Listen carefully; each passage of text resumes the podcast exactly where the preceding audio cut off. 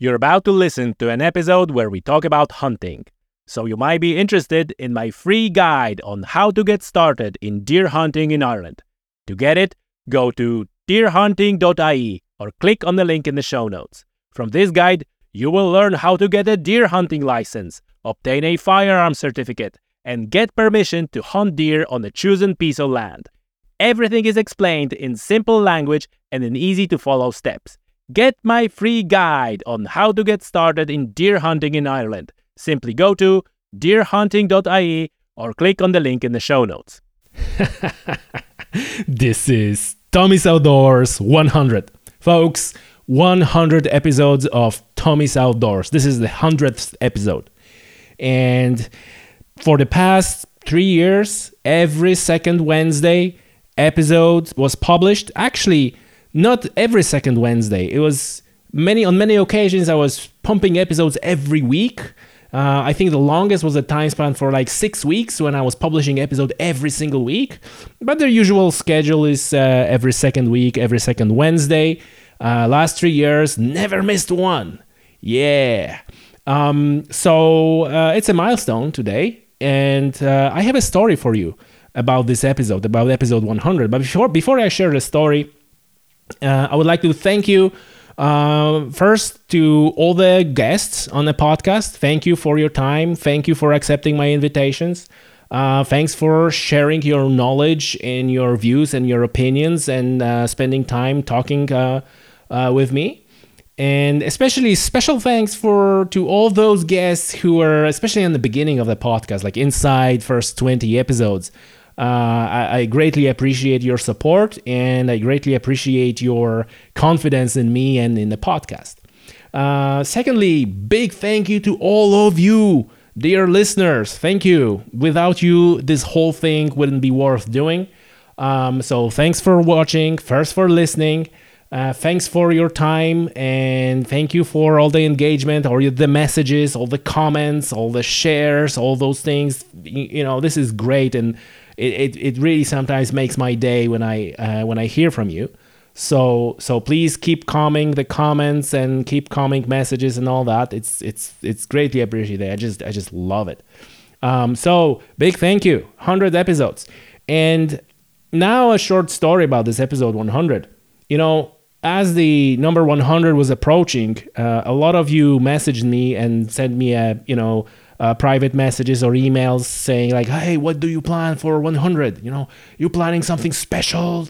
Uh, what's gonna be on 100?" And this started to mount like a pressure, like an expectation that there's gonna be some something extra in 100. And for a short moment of time, I was thinking that I'm gonna do that.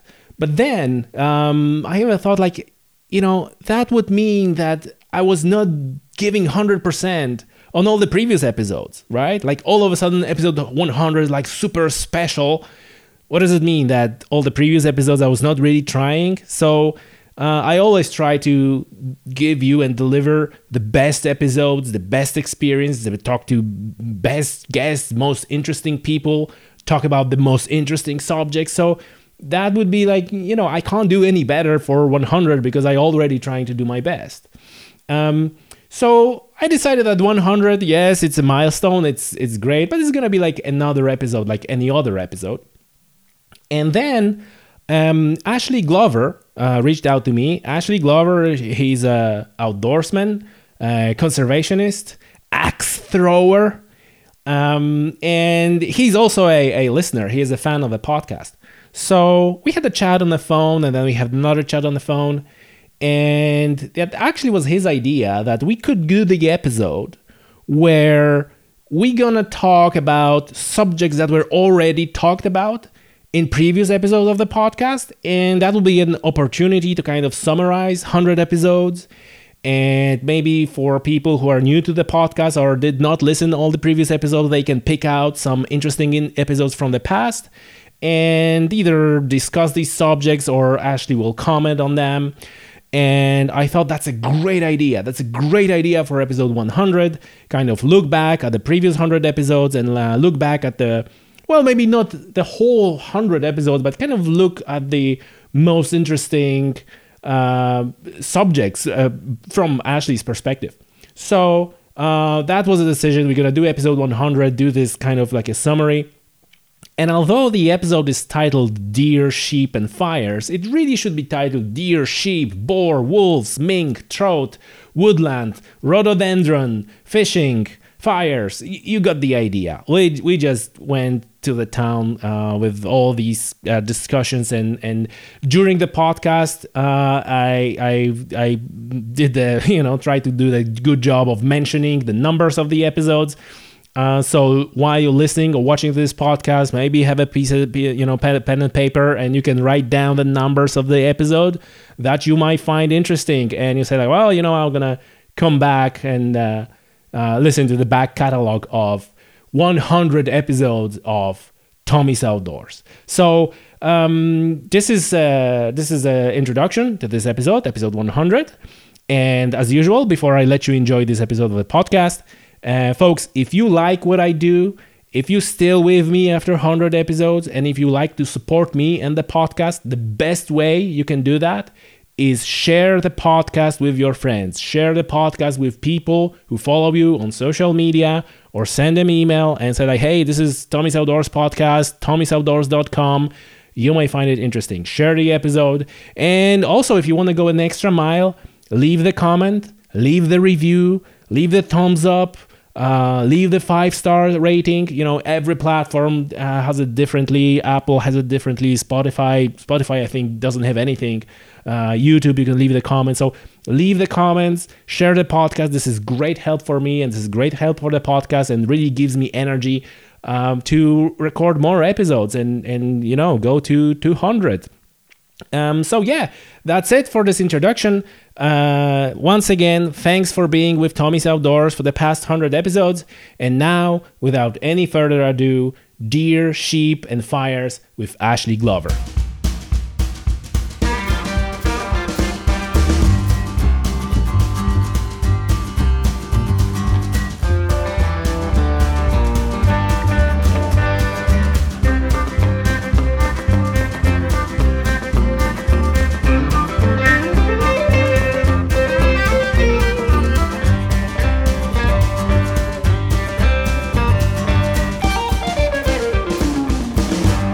Ashley, welcome to the show. It's a special episode and special guest.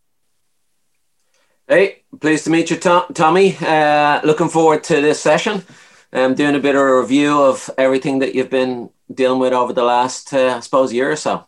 Yeah, listen, and I appreciate your your feedback and your all, all all the conversation that we had. But before we jump into all of this, you can throw an axe, right? Are you like a best thrower in the like sixth in the world? Third? Yeah, yeah, uh, I'm okay. I'm okay. Um, axe throwing is, uh, you know, not a big thing in, in, in Ireland. So, you know, our, our team is a bit of the kind of Jamaican bobsleigh team of timber sports.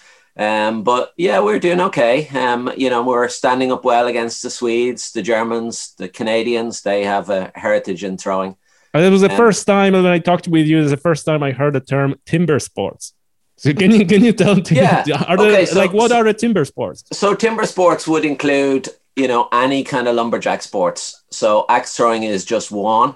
Um, a lot of them would be standing block where you stand on a block of wood and chop through it. It's a, a speed sport. And um, there's other ones where you climb and put in a effectively a, a scaffold plank and oh, then go yeah, up and I then saw, cut. I seen you that. Seen yeah, this yeah. one, yeah. And then there's a huge amount of chainsaw sports. Oh, um, wow. and, and then there's other areas like um, it kind of brings you into the whole area of guide sports, which would be things like um, canoe racing or um, distance fly uh, casting or kettle boil, where you basically you're given an axe, a block of wood, and a match, and it's whoever boils a pint of water the quickest. so there's a lot of there's a lot of those kind of heritage sports. A lot of them come out of Canada or Scandinavia. Um, log rolling would be a popular one. I got to send you some um, some videos of my buddy who's seven time Canadian log rolling champion. Oh man, might is... be another another idea for um. These are for, one of those with those sports that that but many people saw the snippets probably somewhere in a TV yeah. and like oh this yeah. is and yeah. and this is so these are timber sports and is it like a distance casting of you know because I know about this uh like a distance casting, I guess like a regular uh you know rig or not the rig but the but the weight that you're fishing from the from the beach, like a beach casting something. Yeah, well, folks this, are doing this on the on the field. It's like, oh, this looks pretty strange. Yeah, this would be on the lake. So traditionally, I suppose the guides from Canada would meet once a year and have like a guide competition where all the things that you do as a canoe and um, fishing guide and hunting guide in northern Canada, and um, they'd get together and they'd compete on the skills that you need to be a guide. Wow. So that was where I suppose a lot of that originated, and that tradition is still, you know, although maybe there's less guides now, but it's still a tradition that's upheld. Um, axe throwing is huge in Scandinavia. So there's a lot of competitions, a lot of local clubs.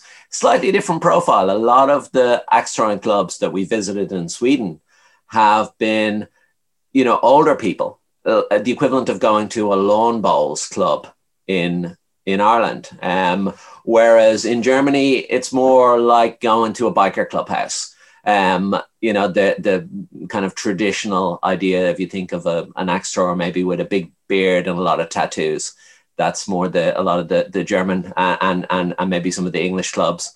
Um, we're we're quite mixed in our club. Some come from a hunting, fishing background um, outdoors kind of background. Others come from more fitness, you know, jujitsu or fitness instructors, that type of um, um, background. But yeah, we have a good club, about twenty odd um, members in Wicklow. How did that started? How like whose whose idea was it? Oh, there's a guy, uh, Matthias in Newtown, that imported, I believe, the first throwing axe um, into into Ireland. So there's only a couple of forges in the world that make the throwing axes. Two in Sweden, so this is not who, like any old axe. No, no, it's a it's a special it's a special um, throwing axe. It's properly weighted um, for for for throwing. So Matthias um, imported one of those, and he gave a few of his buddies a call and said, "Hey, come around and throw an axe." And we were like, "Yeah, let's try that." So then, of course, we all had to go out and buy our own axes and yeah, that's how Wicklow. This is, this is how it goes. yeah, that's yeah, how it oh, goes. Oh, wow, so then, so then Wicklow Axe Throwers was born, and um, myself, a bushcraft instructor called um, Heath Dawson, and a fitness instructor called Kelly Lynch, and um, one of my fishing and hunting buddies, Lee Standing. Um, got together and we said, Oh, I wonder if there's any competitions. And it just so happened that just after we started throwing axes, there was the World Championships in Germany, um, just outside Frankfurt. They've got a huge range there, like purpose built place. So we jumped on a plane and went to Germany, and um, I think we can we placed, I believe, something like 12th and 14th or 14th and 16th out of about 100 150 um, competitors and you know we'd only really just started so we thought, hey, we could we could be good at this. Yeah. Um, and yeah, since we've we've competed in Scotland, we've competed in the the UK national championships. We've competed a couple of times in in Sweden, and um, our, our best trip so far probably has been to Nova Scotia. We were supposed to be going to the European Championships in Switzerland this year, um, which would have been great.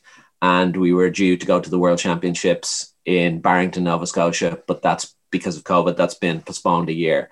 So uh, yeah, we've got a bit more time to train. Um, to beat all those Canadian lumberjacks. So. It, just like sounds like a, like in my head, like the Irish is like like a nation that should should be involved in axe throwing, definitely.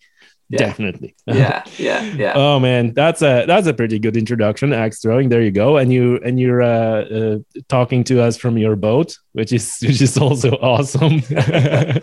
Listen, man. Um, so you you you've gone through a few episodes of of uh, of my podcast, and you had some thoughts around that.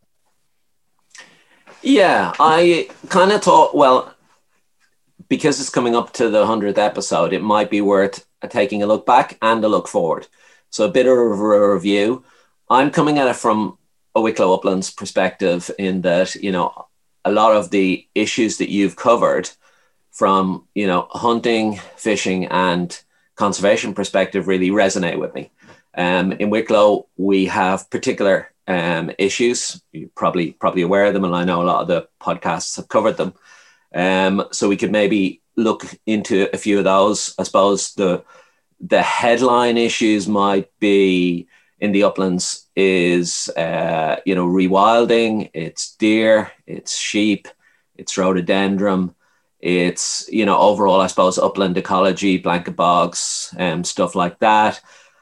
Um, and we can maybe run through a couple of those issues, some of the perspectives that other people have given, and then there are particular areas and particular podcasts that I just think were so awesome, like 95 with Martha talking about, you know, um, the situation in, I'm not even going to try and pronounce that forest. Yeah, um, yeah, that one. Yeah, yeah. so, um, you, and, and, and then maybe we could also start, and again, you know, maybe uh, it might be worth looking at some of the areas that you didn't cover. And I know, you know, I call it like episode 27.5, which is the kind of podcast controversy one where yeah. You know, there are some issues that people don't want to talk about. And why is that? And, you know, I live in an area that I'm, you know, it's, I suppose it's a, it's a deer hotspot. Um, we would, you know, be in areas where there would be a lot of, traditionally, a lot of um, burning of the hillsides. Um, you know, and some of those issues people find it difficult to talk about. So, uh, it's a, it's, and listen, first of all, thanks for the feedback and for, thanks for the kind words. And everything that you just gone through is exactly what you know like uh, there are hot topics that i like to talk about. Hunting fishing deer management. This is all so you know connected and and and kind of in, intertwined and so let, let's let's start with deer. And you know maybe i'm gonna kick off with my thoughts and then then you can uh, kind of chime in and and and you know we get this conversation going from the you know having some of the episodes in the background. And my thought that i would like to share is you know kind of connected with deer hunting and and rewilding in one. And people who follow let's say ecological news there was a, a little bit discussion or actually quite a lot of discussion recently in ireland uh, about wild boar that was released. All of a sudden, wild boar showed up somewhere, and we know that some, um, well, not some, but in general, people who are like Irish Wildlife Trust or people who have pro rewilding, they want to they want bring boar back, um, which from hunting perspective would be great. Now there are there's many problems. Boar is listed as a invasive species for you know some reasons, maybe good reasons. And so, how I'm going to tie this to deer? Um, my thought was that we would need to, if we even talk about releasing boar, which again, it's like it says, people are, are not willing to talk about it. If we were to release boar, we would have to manage it. We would have to control it some way. No, no doubt. Everywhere this is happening, and I figured that we don't even have a hunting organization, like All Ireland Hunters NGO club, that could raise a hand and say, like, hey, folks, great idea. Let's have a board and we're going to deal with controlling the numbers, right? There's there are a couple of organizations that deal with deer and solely deer, and then then there's a National uh, Parks and Wildlife Service, and then there are NGOs like Irish Wildlife Trust, and so I, think you know there's not this the the, the discussion what, what, what was upsetting to me a little bit was that discussion was going around hey let's release boar they're so great there's all those ecological benefits and even if you mention control and management then you go straight away pushback it's like no no no that will be failure if we need to build in you know managing. And so you know how is it going to happen? And my thought was like there is no hunters organization that could come forward, meet the ecologists, meet the, you know, like a um, rewilding people halfway and said, hey, let's do this together. Which, which was that was that was my thought in that somehow ties into deer because we already have this problem with deer management even though we have a number of organizations that supposed to deal with deer hunters. And so these were my thoughts. Wonder wonder what your what are yours? Well, I, I, suppose on the I am interested in the whole area of of wild boar and the you know the opportunity to reintroduce wild boar. Um, actually, near where I live, I believe there have been some wild boar.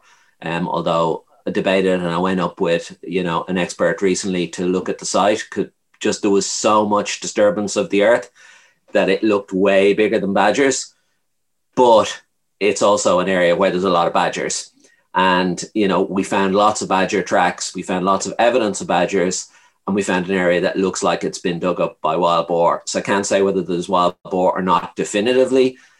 But, you know, I put game cams up there for a while, didn't find any wild boar. But again, that doesn't say anything. I believe if there are um, wild boar in areas like that, um, up in the hills here in Wicklow, it's because hunters are, have put them there and they're feeding them. I don't believe you can just dump wild boar up in the hills and not feed them because they will come down into farms and they'll be shot.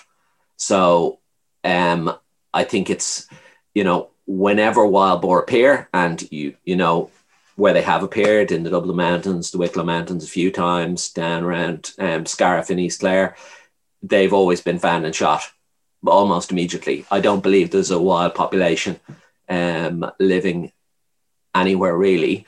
And I suppose, you know, you've dealt it in a couple of episodes. I think, um, you know, seven, I'm looking through the, the notes there. Um, episode 90, 97 and, and, and 78 looked at a lot of these issues around human wildlife conflict.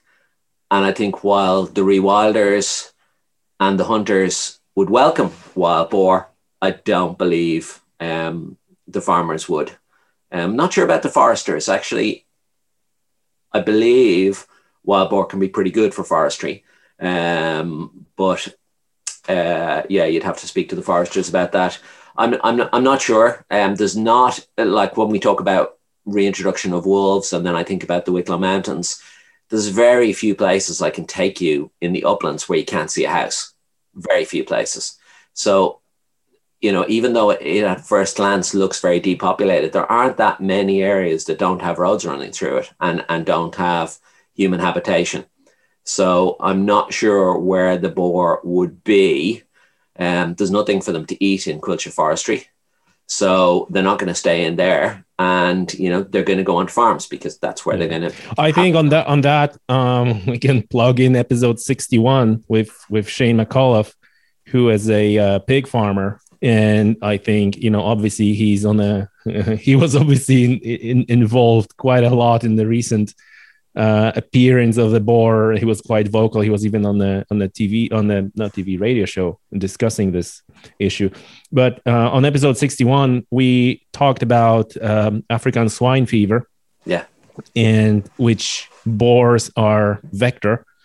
Um, and I think this is the biggest biggest uh, reason why farmers, especially pig farmers, would be pushing back like crazy because you know what we talked about on, the, on this episode uh, there's only quite uh, there's a few big farmers in ireland and they're responsible for like a massive a portion of the income on farming and if according to shane if we found the african swine fever in boar then all those big farms would be shut down so yeah. that would be massive economical problem.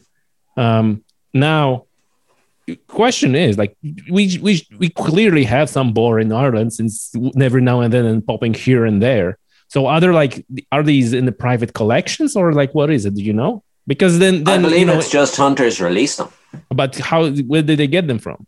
They get them probably from the UK and put them in the back of a truck, put them on the ferry and release them in their you know in their area or you know an area that they have but is it is it is it it's, it's illegal, again, I don't right? know. It's illegal, yeah, but they don't suddenly magically um, appear. Now I know um, sometimes certainly this has happened in the past because I know of one example where uh, a, a, kid in the local village got what was thought to be a small pet um, Vietnamese pot-bellied pig or whatever, a mini pig, um, a handbag pig, if you like and it wasn't. It was a huge. It, it, just grew and grew, and it it obviously you know couldn't couldn't live in a semi D. So they released it into the farm across the way, And over time, that pig, because I used to see it, it used to hang out with the horses in the local equestrian center. That pig grew and grew, and people started feeding it, and it grew and it grew, and it they become hairy after a while. So it actually looked like the first time I saw it, I was with my dog, and my dog started running towards it, and I was like, "Oh, it's a wild boar." And then I asked around locally, and they went, "No, no, that was a you know pet pig that was released, and it just looks like a wild boar." Now it's it, a, it's surprising, like a pig because they're the same species, right? Sus scrofa there there's the same species like a pink domestic pig and a wild boar is the same species and it's surprising i haven't never seen this in my own eyes but i heard that from number of sources that if you cut loose like a regular pink pig you couldn't believe how quickly it starts to change its you know external appearance. It starts to look like a boar essentially. Yeah and i think there would be like obviously there's a lot of farms that have a couple of pigs just for their own use. And um, one of my buddies keeps a few pigs and it's on a deer permission of mine and those pigs are always trying to escape. In fact i have found them out of the pens and they only go back because they're getting fed there. But you know if they were getting if they found food somewhere else they wouldn't come back to the pen. So um, they are amazing at escaping because they just have such power and you know trying to fence them in you need bars to keep pigs in you know, normal kind of deer fencing type setup doesn't hold back pigs. They can dig, they can push, um, and if there's a few of them, they really will go for it. So I, I don't believe that all of the releases maybe have been intentional releases, you know, for recreational hunters. I'm guessing some of them are just pigs that have pigs that have escaped.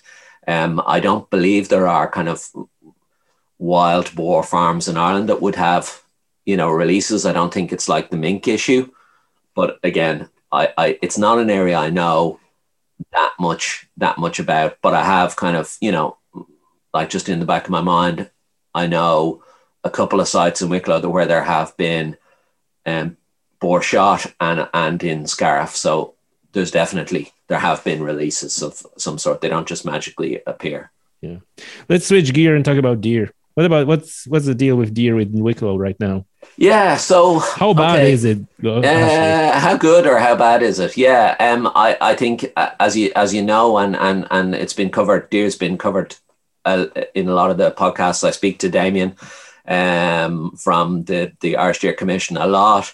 Um, I believe you're going to have um, Dr. Ruth on in the future, um, talking about. We working on. We working on it. Oh, she's really keen. She's just finishing a paper at the moment, and then she I says, know, "Yeah, I know. You're It's- first on her call list." it's Um, always something. It's always something on our on our. So this is like you know for people who listen to that what what you can expect in the next hundred episodes. So She's Uh, she's she's awesome. So what we've done recently with the Irish Deer Commission is we've put in a few FOIs. Um, I suppose I have a little bit of a background in lobbying and and I know a little bit about FOI and a little bit about mapping, a little bit about data. So can you kind of- decipher for for listeners F, what is FOI? yeah, freedom of information requests. So you can put in environmental information requests and you can put in FOI requests.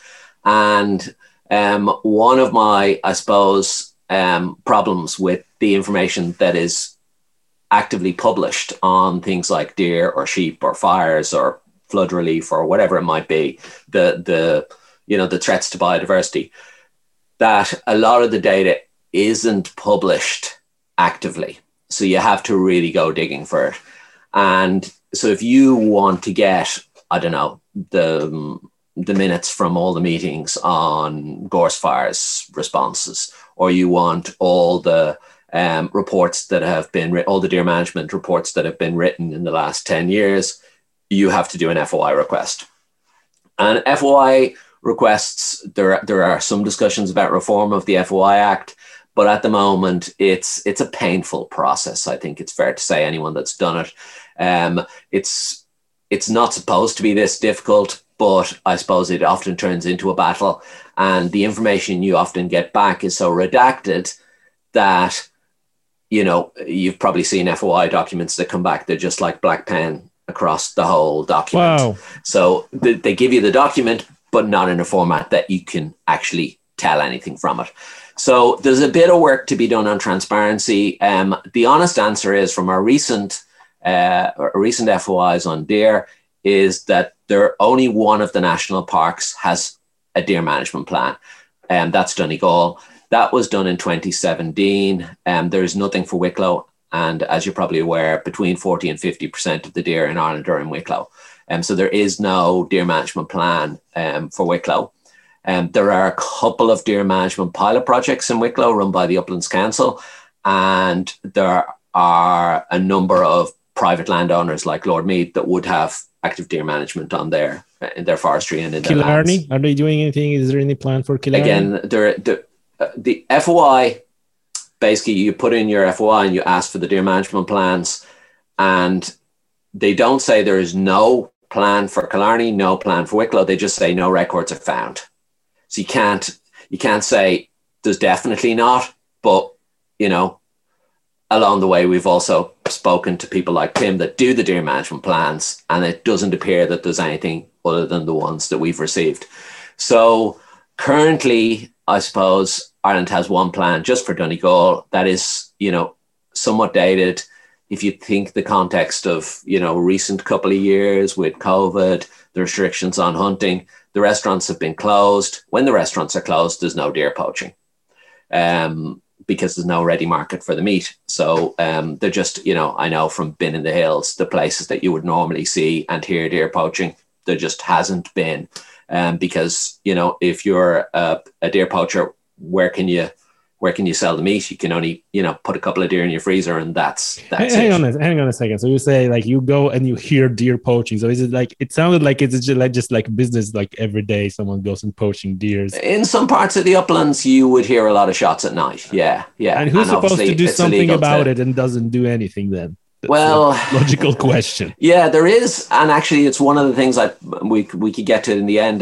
Um, there is a new Garda Wildlife Crime Unit and been set up, and that will be, as far as I'm aware, addressing anti-poaching.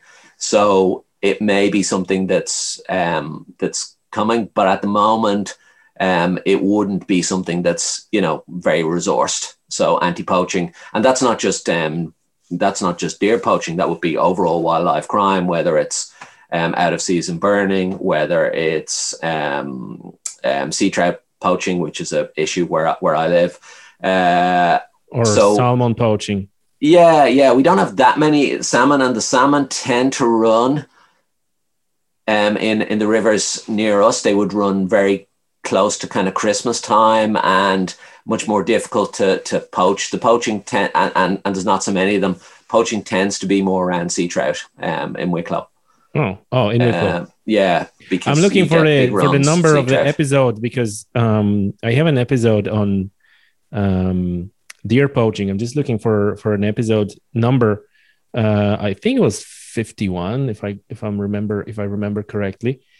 And apparently this is a huge problem with Yeah, salmon, it with is. It is. poaching. It is. It is. It's definitely. It's 51 definitely- for people listening. Yeah. Episode 51 Fighting Illegal Salmon Netting with Bertie Brosnan. Yes. that was that was oh man i was i was listening to that i was well not listening i was recording and then listening while producing that and it was like so upsetting you know? That i i think their their upsetting thing is like that this is so so much politics going into that that you're almost you know you can't have open discussion. It's like hey what's up right? Do you do you like fishery board uh, do you need more money? Do you need a do we need a GoFundMe um, policy, you know, campaign to raise some money for that? I'm sure anglers would do it.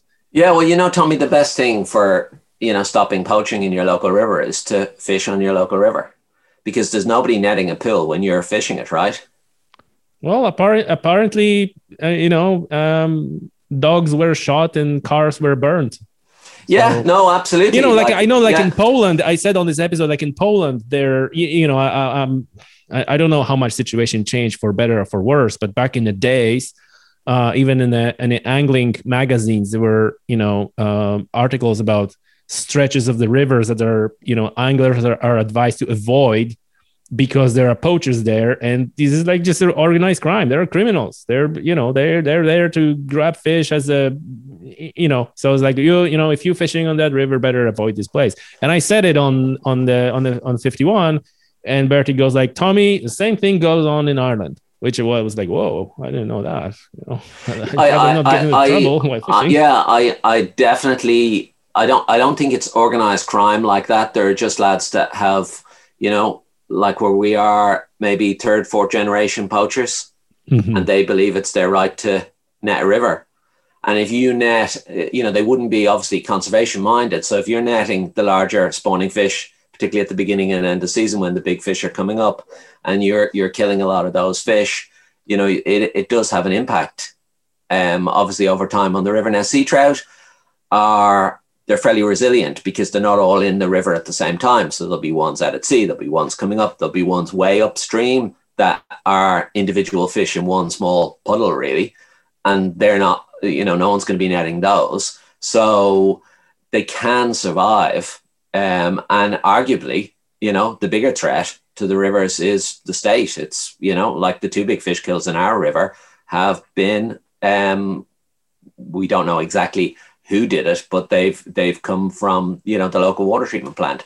So uh, you know you got to put poaching in perspective. I think you, if you look at what's been happening on the east coast, the East Coast River Trust has been set up, and it's basically to give rivers a a voice, I suppose, and, and a legal standing, so that if there is a threat, like there was a threat to the Vartry River in Wicklow, because Irish Water were looking at um, repairing a lot of the, the water treatment um, works, which would mean that more water um, would be extract not extracted from, but less water would be in the river. And because they were repairing a lot of leaks in dams and in the water infrastructure. And um, obviously, if the water level drops, the temperature goes up, less oxygen, it has an impact on the ability for the sea trout to, to spawn.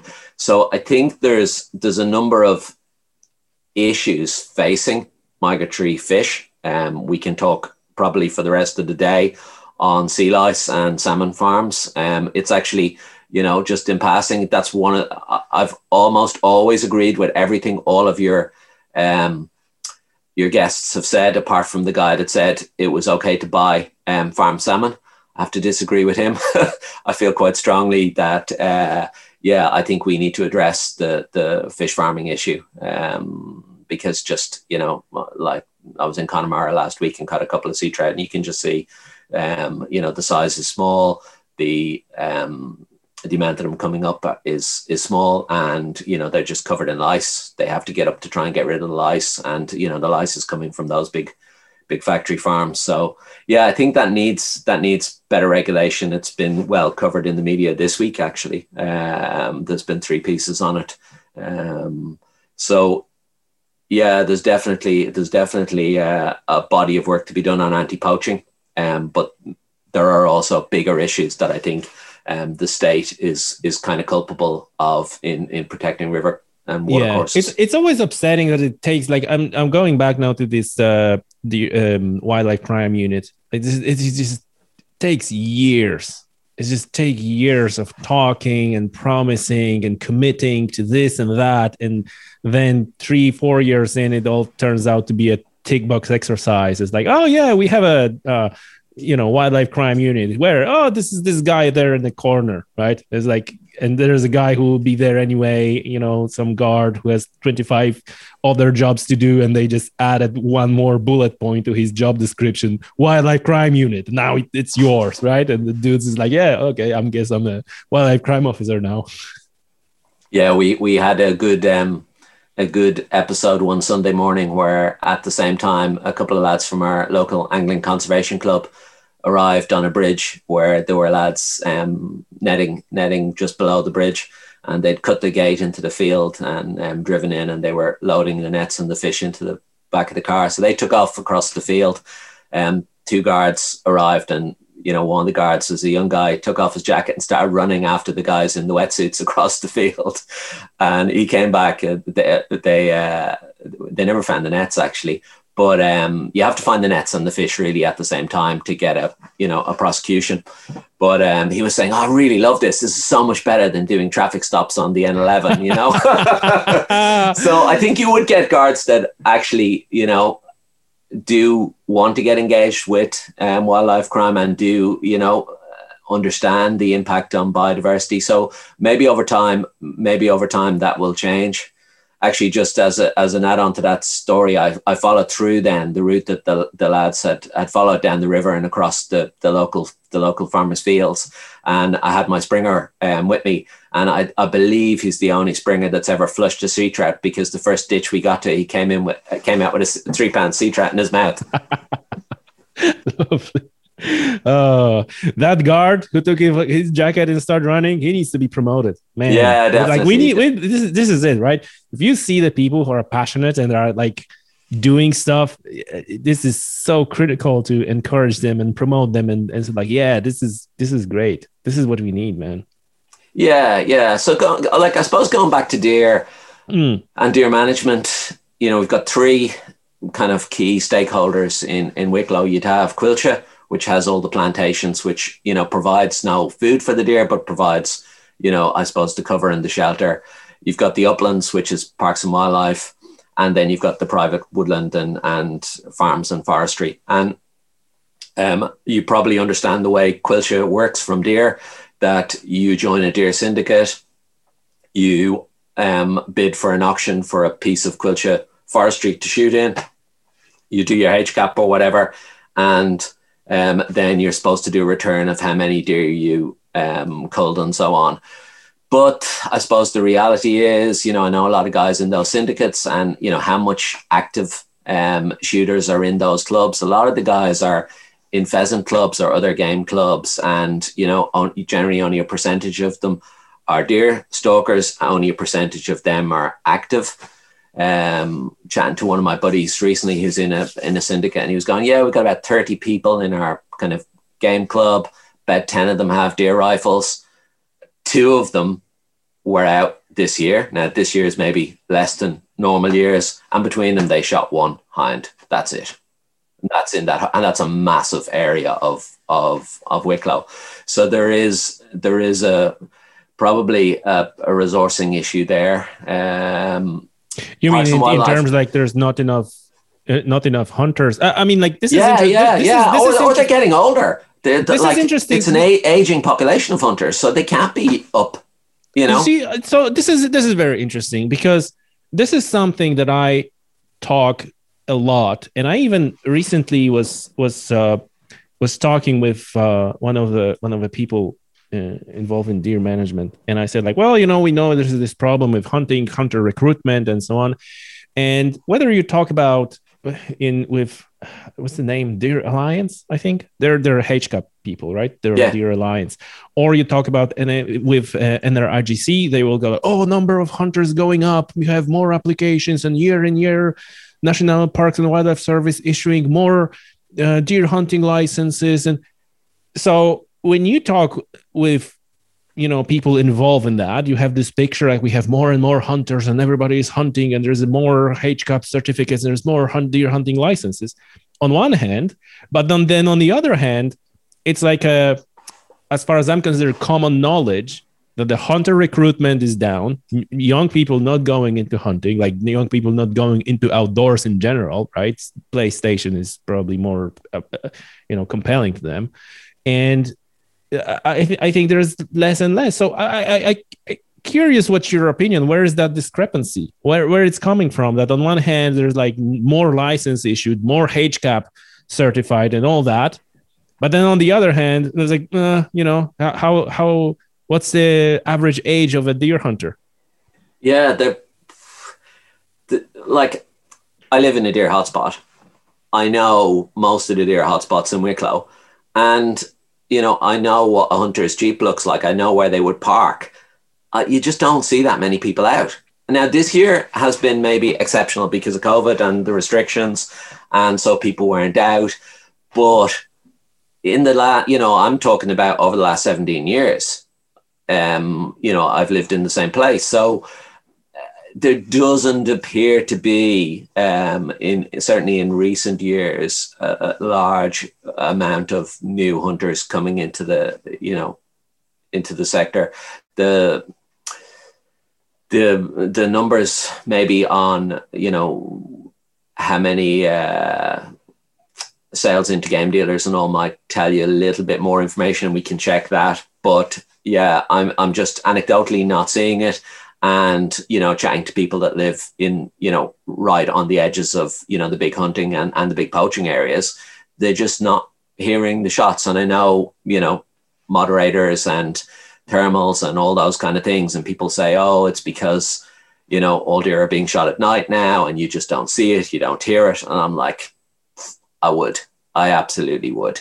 Um, you know, when you're living there, you know what's going on. You just because you know there's only so many places that people can park the jeeps, so um, you would know you would notice it. And I'm in the hills a lot, um, so I, I I think there are there are less people again anecdotally getting getting out, but you know one of the things maybe is worth going back to FOI is worth doing some FOIs on is about you know the number of um, section 42s that have been issued where they've been issued that sort of for deer. Um, yeah, for deer. Or in because, general.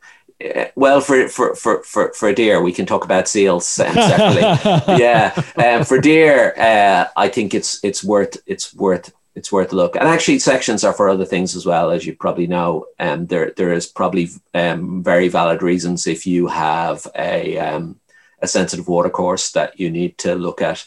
Um, you know, controlling the seabirds that may be um, predating um, that water course. So um, like cormorants, exactly like cormorants. So there there are there are other reasons why maybe sections from a biodiversity perspective are are an important um, thing. Cormorants are not something I know that much about, but again, I have seen them in places that really they you know ideally they wouldn't be um, they wouldn't they they they wouldn't be in you know but like they, they wouldn't be because they they they normally would be different in different places but because the environment was changed and everything that that's where they moved. Because this is one of the things that i you know yeah kind of yeah, and, yeah. and you said that you don't know much about it but you know we can, uh, uh, neither do i. You probably know more than i do but it's like well, you know like how if the if the cormorants are coming in and they're like decimating population then my question is like did they always done that? Or is it or is it you know something else upstream in it the could, ecosystem uh, is that's that's my feeling. It's something else in the ecosystem you know? But that same place that i'm thinking of has a large population well a large population. I think there's only something like 24 breeding pairs in the country of goosander um, ducks um, but the hill above that has got a lot of peregrines and you know there's going to be like you know a lot of those goosander um, chicks are going to get predated because one of my buddies saw a, a peregrine come down and take an adult mallard off that lake um, recently. It was just a lot of squawking, a lot of feathers, and you know the, the relative sizes of those birds. It was pretty impressive to see.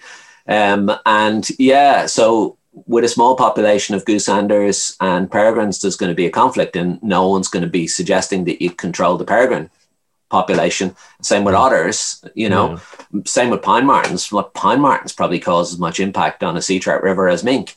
Oh, really? But yeah, probably. Now there's, there's not as many of them, and um, you know, nobody's going to suggest that you control the pine marten population.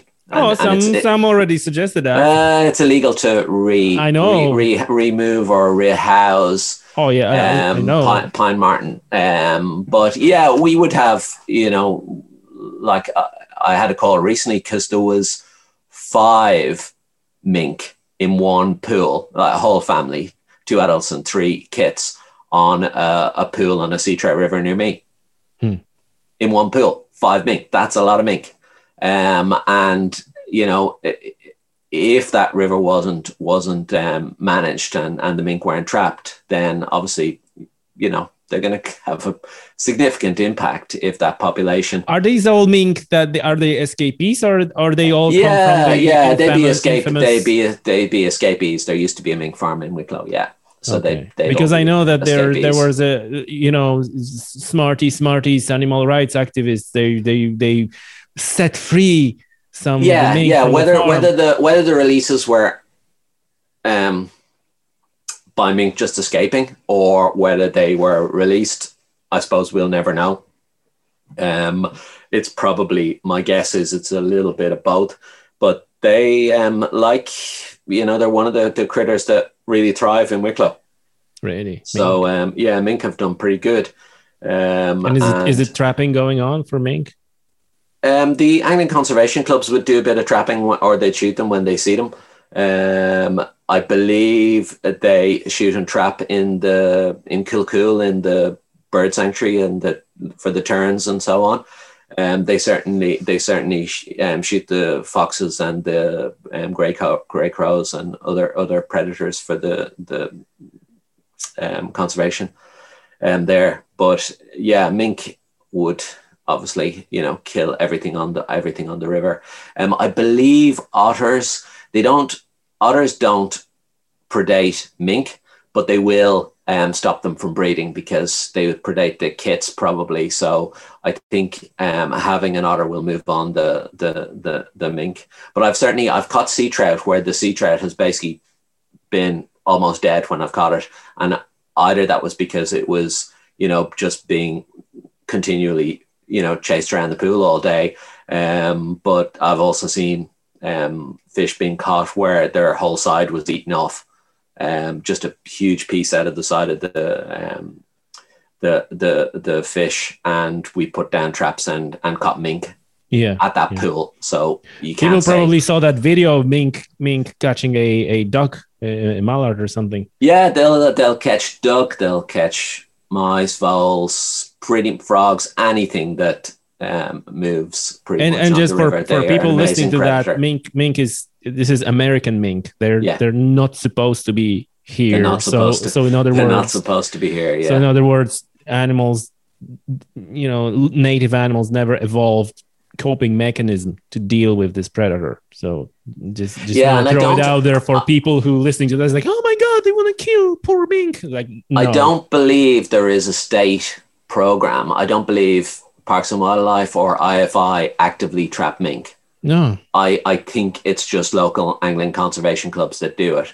Um, or you know individual farmers or you know anybody that keeps chickens for example um, would trap mink but um, yeah there's probably there's probably uh, just not much data on you know like everything else if there's no data on it and and it's the problem hasn't been articulated then we just don't know what size the problem is um, of, of, of, of mink and it's probably quite um, localized as well hmm That's an idea for the next episode about mink. I think yeah, mink That- is a good that- one to, to that might be to- a good to- idea. to, to look at. Yeah, yeah. Can we come back to deer and and Yeah. and, and Wicklow? Like, what are the impacts on on, on deer? Like of deer? Like how how do you see this played out? Is there is it is it heading towards inevitable catastrophe with Yeah. eaten by deer or Well, one of the things like you you definitely see in the hillside a lot of um, tubes, you know, those forestry tubes, um,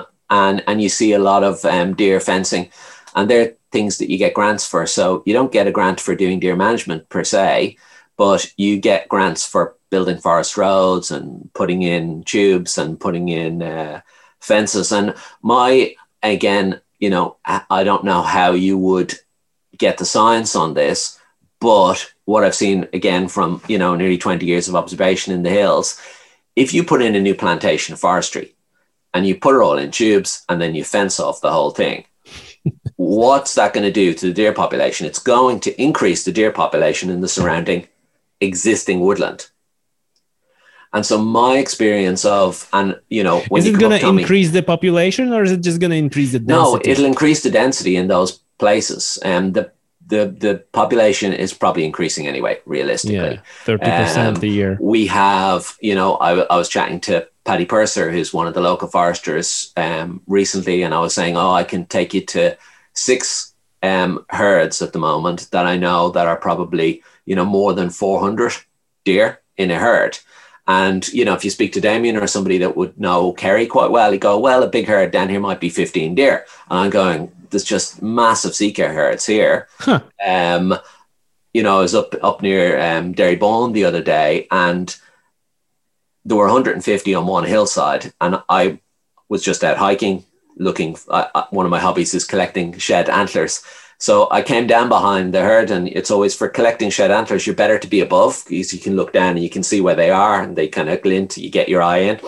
So as I went down, obviously the herd pushed into the gorse below, when the herd came out the other side, it had nearly doubled. And then it went into the woodland behind. Now I couldn't see when it came out the other side, but I know how many are in that woodland. You know, you're probably talking on that one hillside, 400 plus um, deer. Now, if you have a piece of forestry near there, it's you know there's going to be zero regeneration of that forestry, and it's because there is no there's no obligation on those landowners to have a deer management plan, and it becomes more difficult because you've got the three stakeholders. You've got the private in that area. There's a large private estate that appears to have no deer management.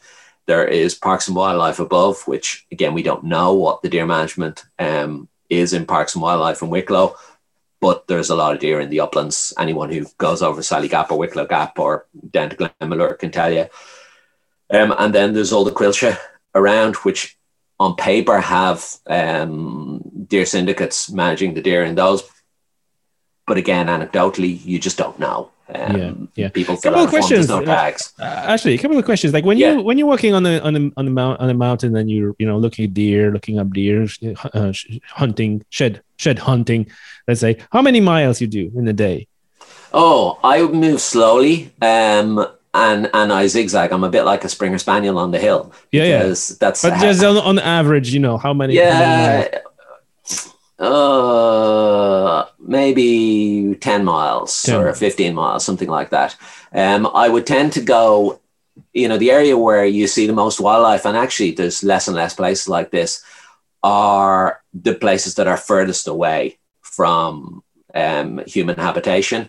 They are generally um, not Coillte and not parks and wildlife. So if you take a map of the boundaries of the park, that's got really the the least amount of biodiversity. You'll find um, you'll find sika, you'll find badgers. That's about it. Um, Coillte it provides cover, but not really um, much in the way of habitat. Um, so generally, if you find me up in the hills, I'll be trespassing. I'm on private estates because that's where the best biodiversity is. That's where the best woodland is. If you want to see native oak, you've got to go really into a private estate. There are some example, some some maybe exceptions where the state um, has um, private woodland that would be, you know, I suppose heritage woodland, but a lot of it's been looked after by by individuals, um, and yeah, it's it's under pressure. It's, so, it's really so that forest small is, remnants of it. So so the next question is like this um this this fenced and and plastic tubed uh, forestry. This is Sitka's plantation, right? These are not native. Trees. Yeah, or it could be like there's increasingly now there are groups that get together and they raise some money and they get an IT company to sponsor it and they will plant and they'll put it inside tubes and they'll put it inside fence. Um, but they often won't have a, a deer management plan that you or I would understand. Um, and often it's not written down and it's basically just yeah kind of hoping that everything doesn't get um, doesn't doesn't get eaten by a deer. Um, as you may be aware, I spend a lot of time around deer fences. Deer go under fences; they don't go over fences generally. Mm-hmm. Um, really? So yeah, yeah, they'll just you. I've, I've watched them often. You know, you, you you'll see them. They hit the fence. They follow down along the fence because the grass is greener the other side of the fence. So they'll follow it down. They'll find a place where um, a rabbit or a fox or something has gone under. The hind will put her nose under it, push it up onto her shoulder, and just wriggle like a salmon underneath the, the fence. And, you know, the fence posts are far enough apart that you can just hold the fence and hold it up. You can get under them usually yourself. Um, so deer have worked that out so over that's time. Why, that's why deer fences suck. Yeah, I, I think deer fences suck because they're protecting, even if it's, you know, done with the right will in the world and it's you know broadleaf planting and all that it's still a farm of broadleaf trees. It's not naturally regenerating.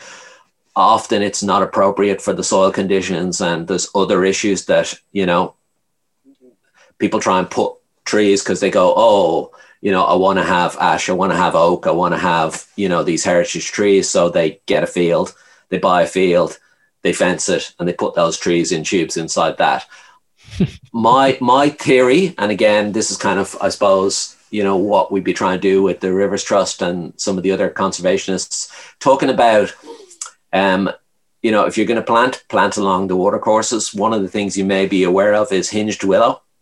Oh no! You come across this idea. So, um, yeah, we had some guys over from the the UK trout um, conservation groups before doing doing some um, reporting on the rivers in Wicklow, and um, one of the things that works very well is planting willow along the riverbanks and then hinging it. So you willow, as you know, grows very fast, and you basically cut it, let it fall into the um, watercourse, but don't cut all the way through. Yeah, and it provides it stabilizes the bank, which is great, but it also provides fantastic habitat um, for the fish and you know other critters along the bank.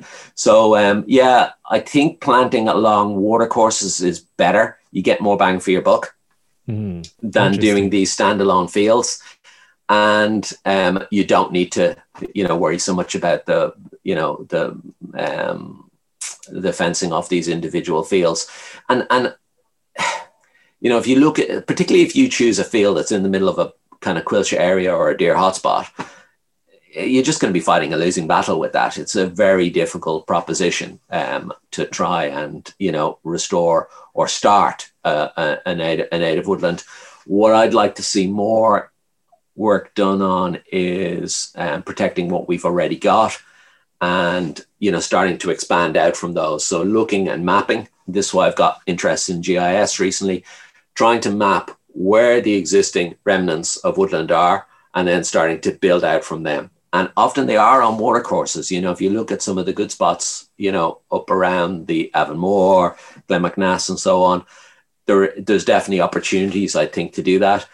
You're not coming in conflict with farmers because there's, you know, along the watercourse there isn't, you know, you can't farm that, um, and you're getting the benefit of improving the watercourse as well as improving the woodland. So, yeah, my theory And is and that the- that's a better approach. And that probably we, we also you know i'm just coming back to these forestries then you know it always always bugs me this uh like you said plastic tubes like more let's let's put more plastic onto Yeah, and I believe, and again, I've, I've been looking into this recently. I believe the rules aren't that you have to take the plastic tubes away.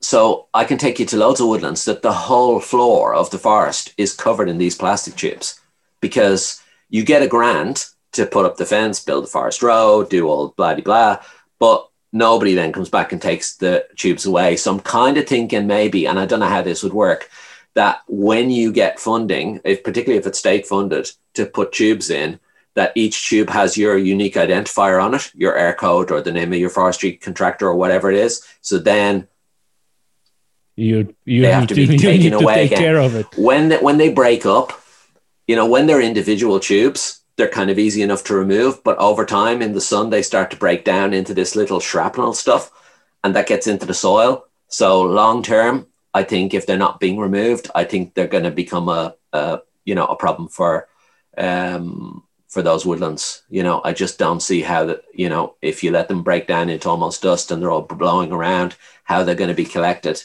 um, unless there's a plan. that's a that's a that's a problem listen so uh, just to wrap up the deer uh thing i have a question for you about um comments on the ratio of stags and hinds and like is is that is that uh, situation healthy or is it a problem Yeah, so I've been asking a couple of people, like um, I know you've had Adam and um, Kilian um, on, and they're probably better to ask. But you know, I, I think it was Adam I was talking to about it recently about the ratio, um, and it seems to be as simple as just the males just don't have the same survival instinct as the females. Um, there's, and thi- you- there's this Twitter feed that says like why why women live longer, and there's all sorts of crazy stuff. I think I think it's the same with deer. So you probably know yourself when you approach in hunting season when you approach a, a herd of a herd of deer, it's always the the you know the senior hind, the the matriarch of the herd that is always looking out and looking out for everyone, and she's the one that sees you, wins you first, and even when yes, You've done everything right, and there's no way she could have got your scent. She still knows you're there. She's looking when you look up. She's looking straight at you, right? You've had Yep. this experience, so she's the one that looks after them. And at the same time the males will stand they'll they'll go oh there's a bit of movement up there. I think i can smell something and they will walk straight up to you. Yes. So i think there's a little bit of that um, why the ratio is as it is. I'm not sure what the ratio is supposed to be but uh, i notice even in kind of the you know maybe the larger managed herds. Like i was trying to do a little bit of a, a count there recently up on the guinness estate and i, I was kind of going maybe out of you know 200 um sika on the valley floor maybe a third were male something of that but that seemed a lot. Um you know most times maybe one in ten but it depends on the time of year. Yeah, yeah. um and you know, you see the huge herds in Wicklow of Sika hinds, but you don't see huge herds of males. Um, and you know, when you in the rush, you go to an area that maybe have, I think the most males I might see in one spot together might be 25, 30, something of that. But that's a lot. Like that's bigger than most full herds in most counties. Mm, yeah, yeah. It, do you think there's an element of uh, uh, that stags and, and, and, males are more likely to be shot because of antlers you know let's not let's not kid ourselves a lot of hunters they're after antlers not so i don't much. know like there is like certainly this year there's no kind of what you call tourist hunters but i don't know how many tourist hunters come to wicklow to shoot and you know regular hunters do they really you hmm. know they call trophy hunters. Yeah, do they do they do they call um for the heads? I'm not I'm not sure. Mm. I'm yeah. not sure. Yeah. Um you know, so, I think so, a so, lot of them are, are culling like if they're culling kind of, you know, let's say semi commercially um to to sell to the game dealer, then I think they're going for low hanging fruit. What is, you know, nearest to my Jeep. That's that's um, for sure.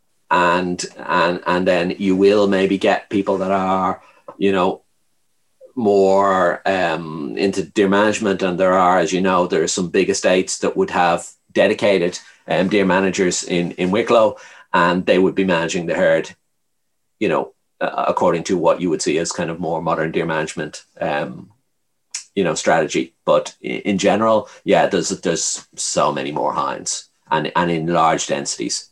So for folks who are who are again listening to that uh, to stay in the spirit of the recap, that's episode seventy three with Kilian when we when we talked about modeling of the uh, population of animals, and episode eighty nine with Adam when we talked about monitoring animals and camera trapping and all that. They, they were pretty cool episodes. I think it's going to be quite interesting to see what um, Kilian and his team come up with um, in terms of the the, the mapping um, and and the Smart Deer um, project, um, and and what Wicklow looks like relative to other other um, parts of the country. So um, I think that's towards the end of this year. We'll see we'll see some data coming out of UCD on on, on deer, and that's the first project looking at, um, I suppose, taking all the legacy data and and starting to look at what a framework could be for for for, for going for going forward. Um, and I know probably Ruth's going to be talking to you about that um, on a Wicklow context and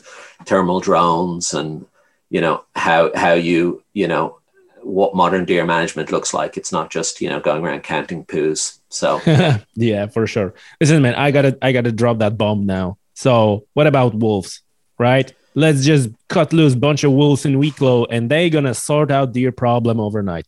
No? Yeah, I don't, I don't, I don't, I don't see where they're going to go um, in Wicklow. So if somebody can, you know, show me those wild places in Wicklow, I'd, I'd love to visit them. I just don't know where those places are. They're, you know, there's just like they're not going to sit up on the hillside in the in the national park. There's nothing there. There's no, you know, there's really nothing for them. There's not even much in the way of shelter. There's no certainly no woodland. Um, I can't see them living in the the Coillte plantations maybe. Um, so where are they going to live? You know, in the surrounding um, farmland, in the you know the river valleys that come through. Um, you know, maybe they could you know live in Devil's Glen or in Glenmalure or you know in the Dargle coming down into Bray. I'm just not sure where they're going to live. I am, you know, as I, as I said earlier in relation to boar, I can't think of many places where I can stand in the Wicklow Mountains and not see a house. Mhm. You know, this is this is again conversation that I had a couple of times on, on uh, about wolves, and you know, the whole argument is like, well, we just need to allow them to live, and they're gonna figure out. They don't then they don't need like a massive wilderness area where there's no people and no phone reception. They will do just fine as long as we let them be. Um, that's a, that's an argument anyway. Um, I am not sure. I understand that argument for sure, but then my response to that is always, do I really want this like semi-urbanized wolves? You know, what I mean, like I would love to have wolves, but they're like a proper wild wolves that are live in the wilderness, rather than yeah, they're gonna do just fine and they're gonna be sneaking, you know, Yeah. scavenging trash bins in the back of a little at night and stuff like that. It's like, yeah, I'm not sure. And on top of that, even if we do we do that, there's going to be such a enormous amount of social conflict introduced together with wolves. Ah, man, I hardly see this worth. I don't know. Uh, I'm sure many people would disagree with me, but it's it's a tough one. Yeah, I don't disagree with you. I think, you know, from a Wicklow perspective, and I can't think of other areas of the country that, you know, wouldn't face the same the same issues. I just can't see where um, there would be uh, the the habitat that would support a, a wild wolf um, population But or, on the other hand, a you wild said- boar population. Yeah, but then on the other hand, says there's like a ton of deer in Wicklow. Wouldn't it be just they just start jumping on those those deer? Yeah, but like where are those deer? You know, they're in the surrounding farmlands, and you know, so uh, yeah, maybe, maybe, maybe. I'm, I'm, you know, if somebody wants to to go for it, absolutely, like you know, get the permissions and you know, That's do, a- do- problem. Do, That- do, a do a release, but um, you know, I think there's there's so many places in the world that you know you could do uh, you know that type of rewilding um, with wolves. hmm You know, you see this is this is I, I think like one of the miscon uh, uh, and, and again i'm kind of building my knowledge as i do these episodes i kind of building my knowledge by talking to people like yourself like others. And i think that the one big thing now i'm gonna now i'm gonna do a little bit of a, like adv- advocate for for wolves um that the a lot of um objection is that is oh they're to be depredating livestock and they're like oh the, you know the wolf will take a sheep rather than chase a deer which is wild rather than you know they're to go and kill a sheep and so on and so forth. And then even like people listen to 95 where we talked about Białowieża and all that eh, like in Poland like most of Europe there are wolves. And it turns out that the ma- major conflict with wolves is on on pets. Dogs cats this is this is this is really where the problem is not with sheep i found it uh, a little bit you know like funny almost that people who are there's there's this narrative of the urban rural divide right? And like oh people who live in urban areas they want wolves because they don't have to deal with wolves. And then they're going to put the wolves back and then farmers have to deal with them. And uh, i I find this funny because if we ever get wolves in it might turn out that those urban people will be dealing with more consequences of their cats and dogs being being killed rather than farmers with their sheep. So just just a thought that you know it's it's not such a clear cut. And you know and that's where in in 73 when i was talking with kilian it was so fascinating you know the idea of trying to model that to use the computer models and artificial intelligence to model you know how those populations will behave what they're going to do and as you get more data you can feed into the model and refine the results. And you can actually try to predict fairly well you know whether these populations of wolves will you know go after cats or sheep or what what they what they going going to do. Um so that, that's that's that's interesting. But Um, but I, I I think you know we're only at the early stages of starting to map deer. Yeah. And and stuff like like I've never seen a map of sheep density. So, you know, probably the impact on biodiversity of sheep is significant, but you know there is no public data available on that. you're doing you know, an to be excellent able- to job be now to to, map to it. pivot into the sheep subject Yeah, yeah. So, so there, there definitely would be an impact of wolf and um, sheep together if you know wolf were um, reintroduced Yeah. to to Wicklow. Absolutely, um, but I'm not sure how significant that would be because there are, you know, there are um, a lot of deer um, for them to predate as well. You're you're of the opinion that we have too many sheep. Oh, I don't know because I don't know how many sheep we have. You can tell the state provides data on how many sheep are um, in each county, and they split them into high high sheep, lowland sheep, and then two kind of hybrid um, types. So, so that's the amount of data that's available.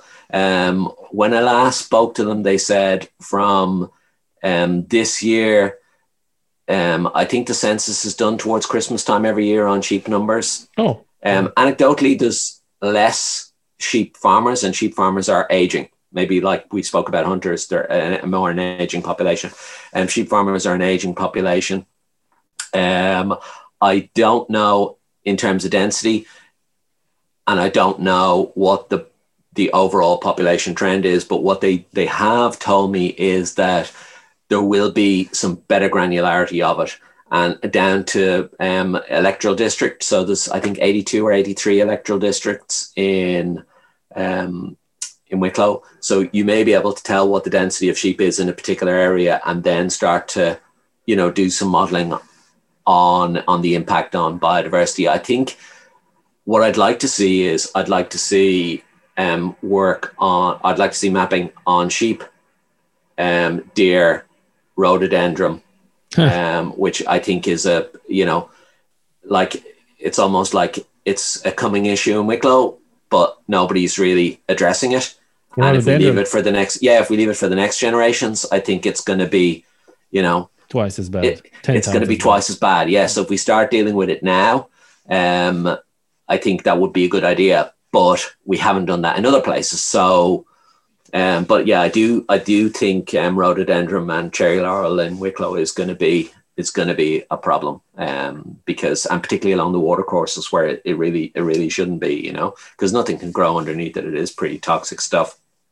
Uh, so sorry, yeah, on sheep, I'd, I'd, I'd like to see the better data and better visibility of where the sheep are.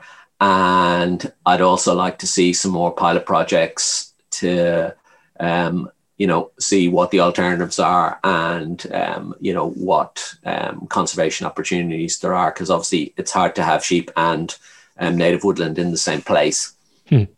Yeah, yeah. Um, but, with deer, sorry, just to cut across you there, yeah, yeah, yeah, sure. on on on native woodland regeneration, which is I suppose my thing. I'm very interested in in native woodland regeneration. I spend a lot of my time um, in in in the small bits of native woodland that we have, and obviously, if there's loads of deer in it, nothing grows. Like I can take you to you know native oak woodlands up near me, and there is you know there hasn't been a tree managed to get um, you know above above an acorn since the the deer population has been what it is. So there's there's a body of work to be done to um, to fix that woodland and look after that woodland so that woodland can just stay as it is and and regenerate itself and ideally expand a bit. But if it's completely hemmed in by farmland by Coillte plantation and so on obviously it can't move. The woodland is is trapped and then the deer come in and eat everything on the ground. If there are sheep in there as well obviously it's double whammy in it you know it's probably going backwards at a, at a rate of knots but the alternative is i've also been in woodland that has you know that's completely fenced in and has no herbivores in it at all. And that doesn't seem good either. Yeah, you know the, the brambles and everything grow up and you can't even walk through it. You know it just seems you know you can go too far the other way. So i think there is there's a kind of happy medium and um, you know i had a there's a, a beautiful piece of woodland i'll take you to um, tommy when you're up um, next and it follows a water course and um, it's it's it's fenced and uh, I took Pádraic up there um, recently. I know you've had a, a few um, a few podcasts with Pádraic, and I think he was pretty impressed with that bit of woodland. And you know, we were able to walk through a few trails in it because there was deer in it. And, you know, when the deer fences have come down, the landowner is an older gentleman and, you know, I ring him and he gets the, the deer fences um, fixed, or if the small um, bits, I'll fix them myself. But, you know, I was chatting to the landowner about, well, you know, he was going, oh, because I'm getting on a bit now, I can't even walk through the woods because they're getting too overgrown. And when the deer get in, they basically open it up a little bit. So there's a bit of a balance, you know, I think deer should be in woodland, but not in massive densities. So if that if that woodland has a plan and you know it's it's a controlled deer population, then fine. But if there's pressures in the surrounding area that put all the deer on that whole uh, mountainside into that woodland, because it's the only um, decent habitat um, in town, then obviously you know they're just gonna you know uh, wreck that wreck that woodland. Yeah. So uh, I think. So, so sorry to cut you off. Like yeah. for again for to stay in the spirit of the episode, there's episode number twenty and sixty eight with Pádraic Fogarty when we we talk about Irish Wildlife Trust in general, and sixty eight when we talk about rewilding and all those you know kind of issues that that you talk about right now. But listen, Ashley. But in general, are you on the opinion that if you if you you know I, I run that survey one day on Twitter and Instagram when you see the hillside, you you think, oh, what's a what a beautiful landscape, or you think it's a wet desert, overgrazed, wrecked habitat, and all that. Which which one is the dominant feeling? Mm, I suppose the the in Wicklow, the the state owned bit is the you know the biggest challenge. Let's say, um, because nothing really, there's nothing there. It it, it is you know it is the pits. Yeah. Um, and it's not just uh, like the the we we can talk about it in another time, but the blanket bog um, takes up a huge amount of uh, of of the uplands, and that's just wrecked. So um, yeah, I think we need we need to start looking at um, we need to start looking at the blanket bog issue if we are to look at the the conservation of the uplands. We need to look at the the the trees which tend to follow the river valleys, the watercourses, and um, where farmers in and around the national park have put in their own, you know, conservation programs. But uh, there are a couple of um, small charities and trusts that have done a couple of small projects, but um, there's nothing significant at the moment in terms of, you know, uh, native woodland regeneration, conservation, it seems like like it's, just not, ha- it's just not happening at the moment. Uh, you know, there are some great spots, but there's so few of them. It's kind of a pity.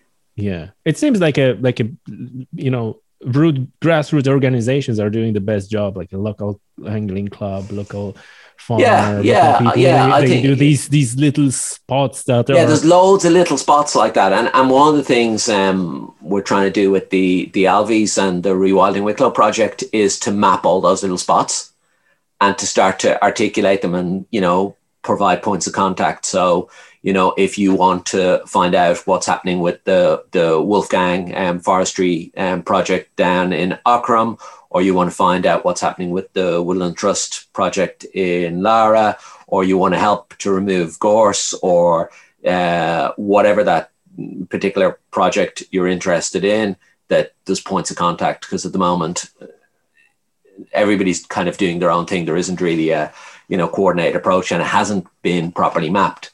Now, partly because it's very difficult to get the maps. You know, it's I spent you know on and off for the last six months trying to get stuff like the boundaries of the national park.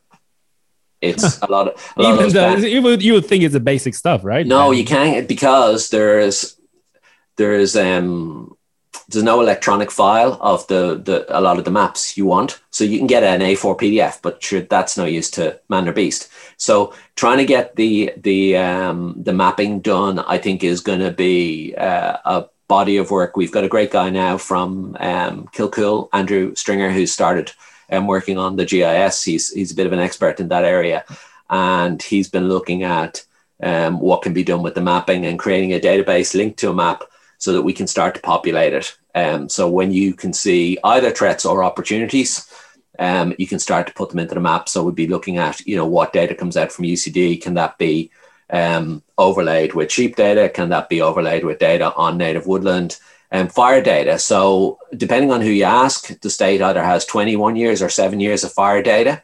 So, we can look at, you know, where are the areas that are subject to fire. I know with, um, I think it was Ciaran Nugent, you Yeah, did a piece before. Yeah. Um, that was very interesting. I've spoken to him about this before on vegetation management. So It's such a great episode and such underrated. You know, it was like an early days, 29th. And I think that was episode I published first in the new year, like in January. And like almost no one listened to it because like people were still busy. It was like, you know, there was like, I didn't know any better. And but it like I said, people kind of later on as the podcast became more popular, people start listening to it. And and maybe year in, I got a lot of very good feedback on the 29 with Ciaran, where he just such was dropping such a knowledge bombs on on forestry, on on woodland, on uh, fire management, all, all this stuff. See, I think if you if you just basically leave gorse on the hillside, it's like leaving open cans of petrol. It's going to go on fire eventually. Especially now with the with the climate warming and the less less rainfall Ab- and all abs- that. Absolutely, but there isn't a vegetation management plan, you know, that goes okay. Where let's look at the historic data. Where is the highest risks? It doesn't matter who set those fires. If they were accidental, if they were set by a farmer, if they were set by a bushcrafter, by somebody, you know, with a with a, a you know a, a little um, portable barbecue. It doesn't matter where are they happening. You know, they're always happening in the same places, pretty much. You know, because gorse tends to, to tends to follow its you know uh, where where it's always been, and you know what can be done to manage that vegetation doesn't mean that you know uh, the that there needs to be uh, you know a better approach to burning because um, That's what I hear. Yeah. uh, uh, what are the, there's there's a lot of machines now that can um, remove um, gorse from hillside. So what are the opportunities to resource it to actually you know put in fire breaks or remove you know large large amounts um, to? What's it going to be replaced with? There's a lot of issues around vegetation management that I think um, need to be addressed. I know Wicklow Uplands have a pilot project through SUAS. Um, looking at some of those issues. I know Faith Wilson, one of the ecologists who I, I've suggest maybe is is on your on your your um, Rolodex to call list. Um, you know, talking about some of those upland conservation issues, because I think, uh, yeah, fire is definitely not going away. Yeah, and like, but gorse apparently gorse has a huge um, is very important from the biodiversity standpoint and for you know birds and all, all the kind of like a basic.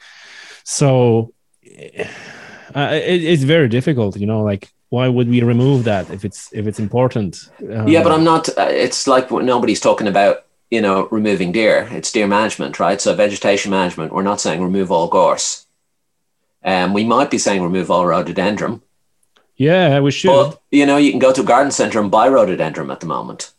I Like- heard like I only learned recently, it's on 99, very recent episode, that rhododendron was brought to Ireland for for woodcock shooting. Yeah, um, I, I heard that. Um, I don't know. Um, it's certainly A lot of people came came out. I asked that question even before I published the podcast. I Yeah. asked that question, and a lot of people say, "Yeah, yeah, the same happened in UK for shooting for this that they were cutting like a uh not tunnels, but they cutting like a like a paths through the rhododendron, and that's how they were shooting and, and so on." But like like you said, it's a it's a, it's a funny thing because we have a couple of boar and it's like a big hula baloo about it, and then you have equally or even more damaging and invasive species like rhododendron, and then you can go to the shop and buy it and put it in your garden. yeah, and, and in Wicklow there was a, there there still is a lot of large estates, and they all have rhododendron, and the rhododendron How is obviously it even legal? Is it legal, or is it like are they not obliged to remove it no, based on the Wildlife no, Act or no, something like you? No, no, Dude. no. There's no obligation to remove it. Um, and and It's I an invasive species. It's, it's yeah, but there's no law, there's no law against planting it or selling it. So Um, yeah, there's a there's That's crazy. That's crazy. Like wild yeah. wild boar, which arguably very likely was native, is on the invasive species list for whatever. Like I don't even want to go for the reasons for that, but it is. And as soon as a couple of boars showed up, National Wildlife Park Service showed showed up, and then you have a rhododendron, which actually is a problem as an invasive species. And it's like, yeah, I can plant them. You It's- don't have you don't have to remove them. Yeah. yeah, it's it's a body of work. Like I remember this is years ago. I looked at buying a piece of woodland down in West Cork, and um, you know, it was at a very good price, and I was like, that's suspiciously cheap. So I went down and I brought one of my buddies works for Seed Savers, brought him down, and said, Cormac, look, you know, what do you think? Come and take a look at this woodland. And you know, he just back of an envelope kind of priced it up, and he was saying the price to remove and remediate this, it was covered in rhododendron the price to get this into a, a good um, state and remove the rhododendron, it was going to take three years of cutting manually. You can't use machines because it breaks it up and puts the it'll spread from the roots and everything else. Um, so you've got to manually cut it back and treat it for three years. And the Whoa. price of doing that was going to cost three times the amount of the site. Yeah, that's why the site was so cheap. Exactly, exactly. So uh, I think there is a body of work, but the longer you leave it to start, the the more the more difficult it's coming. So I think yeah, there's definitely an episode in your next 100 um, on on rhododendron. I, I absolutely and and and probably um, something on mapping. I know you've had the National Biodiversity Data Center. I'm not Mhm. sure which episode that was Oh, hang Um, on. I'm, but that I'm was that was a very interesting one. Um, the, a lot of the mapping, a lot of the data at the moment seems to be on you know on individual species led stuff rather than general habitat stuff. So I think um, what we're looking at in Wicklow is you know almost more like a bit of a color coding system. We're not sure yet, but putting in something so that you can see more at a glance where the, the larger threats are and and and and you know stepping back from individual species whether it's you know wolves or goosanders or whatever you know i think the underlying if we can lift the you know the overall um, habitat quality then uh, you know the rivers will benefit everything else will will Yeah. will, will So will I just I was just looking for it. was, it's episode 54. Yeah. Um, National Biodiversity Data Center. Uh, Yeah. When when we when we deal dealt de- I- I- into those. I think that's worth, you know, looking at almost on a quarterly basis. You know, what's happening with mapping, what's happening with the data, how is the data getting into the public domain, and how is the data being put across in a way that everyone understands it. You know, you don't want the data to be produced in these complex shape files that only somebody that has GIS skills can interrogate. You know, Yeah. I think it has to be something that you know anyone can look at a map of their area and go this is you know the threats and opportunities that we're facing locally and then that's how you get people engaged to do a particular you know replanting or rewilding or a conservation program Going back to fires and rhododendron, this is again what I heard, and then there was in, in '99 um, that the recent fires in Killarney, where you know, like the, whatever the cause, whatever started it, that was you know whatever was it the barbecue, was it the farmer, like I don't know, but there were huge swaths of rhododendron, which was poisoned, and it was kind of like um, to to quote my guest, like a skeletons, and it was Yeah. and and and the problem, the big, the, the the the bulk of the fire when it started was when the when the fire got into those rhododendrons, and then that caused this massive fires, like biggest in twenty or forty years in Killarney, right? Something like that. you're absolutely right like if rhododendron and and laurel burns like coal when it's properly dried so if you were to you know leave it sitting in the air you know off the ground for a number of years and then set a fire beside it it would you know be like covering the mountainside in coal it burns so hot so uh, that may be maybe what what happened because as you know um you know native woodland doesn't burn very well Yes, that we we seen that in Killarney, right? That the, that Yeah. the- where like it Yeah. is, is a lot of so water. they have been and again you know i don't know enough about the the i know there's still an investigation ongoing on that particular fire but what may have happened is over the years, the um, the rhododendrons are cut down to ground level and they're treated with a herbicide for three years and then it dies. It won't recover from that. But if that material is then not removed from the hillside, the fuel load builds up. It's like the fuel load of allowing, you know, like what um, Ciaran Nugent was talking about. If you let the gorse build up and build up and build up, then the fuel load is increasing. And, um, you know, I can take you to examples of that in Wicklow where the gorse is built up under um, telecom towers. And when that goes on fire, obviously the telecom tower goes on fire. So, you know, there needs to be a plan, I think, to, you know, a triage, let's call it, um, for those areas. And if things have been done maybe in the past, like leaving large amounts of rhododendron um, treated, cut, and effectively just left there, um, then that needs to be addressed because otherwise it will obviously happen again. Yeah. Um, listen, so so just to wrap it up, um, how in terms of uh, fires, did you did you think that there should be a re- reform of the regulations related to fires? And if you were, you know, if you were uh, given uh, and, and mandate and say, like, hey, actually, you know, do it, like, what would you do? Well, well I think you... I think the first step will be to get a bit better transparency. So we put in a few PQs recently, parliamentary questions, asking about. Um, a few years ago, the minister said there was a, a national gorse fire task force. It doesn't appear that there was. Um, that was never set up. There may have been a plan to do so, but it's never been set up. There are some regional and local um, gorse fire task forces in, in, in place, but there's never been a, compre- a comprehensive um, policy um, document to see how you would uh, manage um, vegetation. It might be worth, you know, this year having having um, Ciaran back um, to talk about what that policy would look like, because I know he's been di- looking at how Germany and other countries have been um, following best practice on vegetation management. So I believe there, if we wanted, we could have a plan, but I don't believe there is a plan at the moment. Um, a, bit, a, little bit like with deer management. Yeah, yeah, and and and I would say a little bit like deer management um, or sheep management, vegetation management, any of these issues. First thing is to articulate and map it. And if there is no map of the density, and you can't go, okay, where are the big problems? Is the problem in Killarney? Is the problem in Donegal? Is the problem in Wicklow?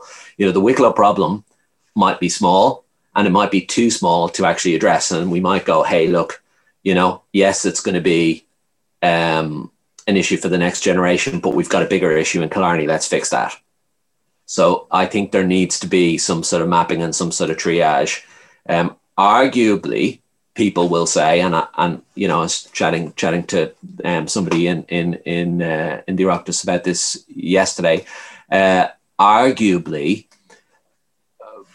agreeing to do a plan or write another report or set up another task force is just pushing it down the road. Yeah, and and maybe it's better that you decide, okay, it's be great to have all the data, but actually, while we're doing the data, let's also start so I, I, I kind of am both, you know. I know in other areas what measured gets done, right? So if it was measured, it might get done. But there again, history shows that just because we write a report on it doesn't mean it ever gets implemented, you know, and, and writing a report can just be to push it along and not actually do anything. So probably does a bit of both. Let's start. Let's resource some of these um, projects. Let's go, okay, you know, uh, chatting to people on the deer management, it would be a, something in the region of 40 grand to do, uh, you know, thermal drone project around Wicklow, choose maybe 20, 30, 40 deer hotspots, map them, count the numbers, look at what needs to be done with those areas, do it properly. Um, and, and to be honest, if we address, you know, uh, Wicklow's the poster child for deer management, isn't it, in, in, in the country? So if we came up with a plan for Wicklow, we could extrapolate into into other counties. Um, you know, everywhere else, I think would be relatively easier to deal with. Um, Do you feel like we we would need some sort of a, or whether they would help to have like some sort of a national hunters, deer hunters, or any hunters in general organization. Well, I know are- like NARGC supposed to be that, right? Their their their Irish chapter of Face. Um, but I don't like, man. I I don't feel like there is like a one organization that you know. If I'm bringing a new hunter to the sport, let's say, I said like, well, you know, go to these folks. They're they're taking care of hunters' needs. They're out there. They're talking to the media. They're like like there is a number of organizations. They it it feels like everyone does their little thing. Absolutely, that is exactly what happens. They don't even appear at the top level to talk to each other. So they all there's lots of different hunter organizations, lots of different um, rewilding and and um, nature organizations, but they all you know are their own. They all have their own kind of missions, um, and and yeah, I- think to to set up another one would be somewhat challenging. There was the um, Deer Forum Mhm. um, but uh, depending on who you asked, that was disbanded. We actually put in um, one of the Green TDs put in a parliamentary question about this last week, and the response was that the Deer Management Forum hasn't been disbanded, but as far as anyone knows, it hasn't met for many years. So um, it may not have actively been disbanded, but disbanded, but it, it doesn't actively exist, and arguably they weren't resourced to you know, of tasked to, to come up with to come up with a national deer management plan. So uh, yeah, there's a there's a bit of work to be done um, yet, and you know, again, depending who you ask, is it better to you know do the paperwork or just you know Yeah, and like I had on the, on the on the episode, it, it was seventy one. David Scallan from from Face, and like Face is not. Unfortunately, it's not an organization for you know hunters for individual hunters, and and I you know I appreciate they they doing excellent job. Yeah. you know, at being in the Brussels, walking the corridors, advocating, lobbying, all that, and but man, I I feel like they should be more engaged with the hunters on the you know on the ground, and like I, like I said, NARGC is a kind of representative as like a member club that represents face in Ireland. But then I heard like maybe a year ago that there wasn't even an AGM held for for face in Ireland, and this is this is not good. And, No, and like, like you said, I don't not think good, that yeah. setting up yet another organization would help with in anything um, because that would be just a, you know yet another one that would be uh, you know competing for members and for money and for everything. Okay, yeah, like yeah. there's definitely there's definitely work to be done on you know um, hunter education in Ireland and you know how um, people get into the sport. You know, it can be difficult um, because you know you're trying to get your initial permissions, Mhm. I and might you know some, I might have something coming on that. yeah then once you start and you know you get your first permissions it's like then oh it's just so much easier but yeah it can be a difficult it can be a getting into recreational um, deer stalking can be can be difficult um, for people and you know like mm, a few years ago we had we had some courses up in hilltop um, near me for women on target you know to to introduce women into the, into um, shooting. And they w- were completely oversubscribed. Um, Oh.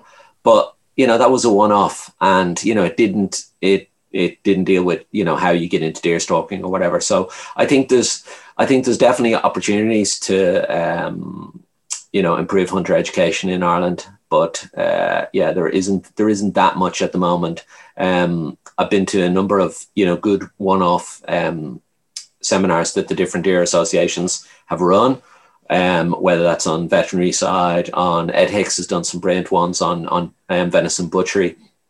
Um, so there has been some really um, good ones, and and the IDC do a monthly online webinar now on elements of deer, and they're really good. I think it's like 15, 20 quid a year to join. Definitely, you should join the the um, the Deer Commission, and um, you will learn you will learn lots about deer, even if you're not a deer stalker. So there there is information available but there isn't an easy path to just go out, get your deer permissions. Um, you know, the paperwork, particularly when you start off, as you know, is a little bit daunting for everyone.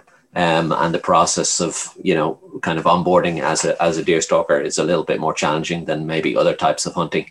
Um, but that's the way and, and you know, you touch on the same thing. I, I had this conversation with my friend um, maybe two years ago that these deer organization there's deer commission um, wild deer association of ireland and there's a third one I, I, the name is eluding yeah. me right now they all have these courses they all have these things and i was talking with my my friend we were we were driving down from one of these courses that was pre-covid and he goes like yeah i'm a member of this one i'm a member of this one i'm a member of this one. It's like it's not cheap because all of a sudden you're a member of three or four organizations three or four ngos yeah. right? It's it's not that great value for money anymore.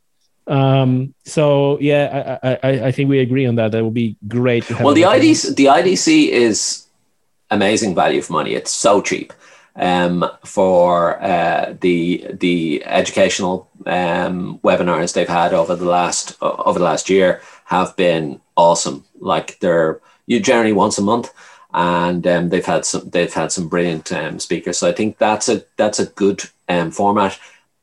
But obviously they haven't been able to hold them in, in person because of the the the, the lockdown. But and I, and I think there's now some of the ranges. I know Midlands are starting to open up now. And there's more courses being held there. I think there's actually one this weekend, and one of my buddies is doing something down in Midlands. So uh, yeah, I think you know the hunter education will start opening opening up again um, because uh, certainly in Wicklow, if there is a deer management plan, it's hard to see that it won't um, involve um, culling. Yeah, absolutely. I just I, we can't fence the whole of Wicklow, right? no.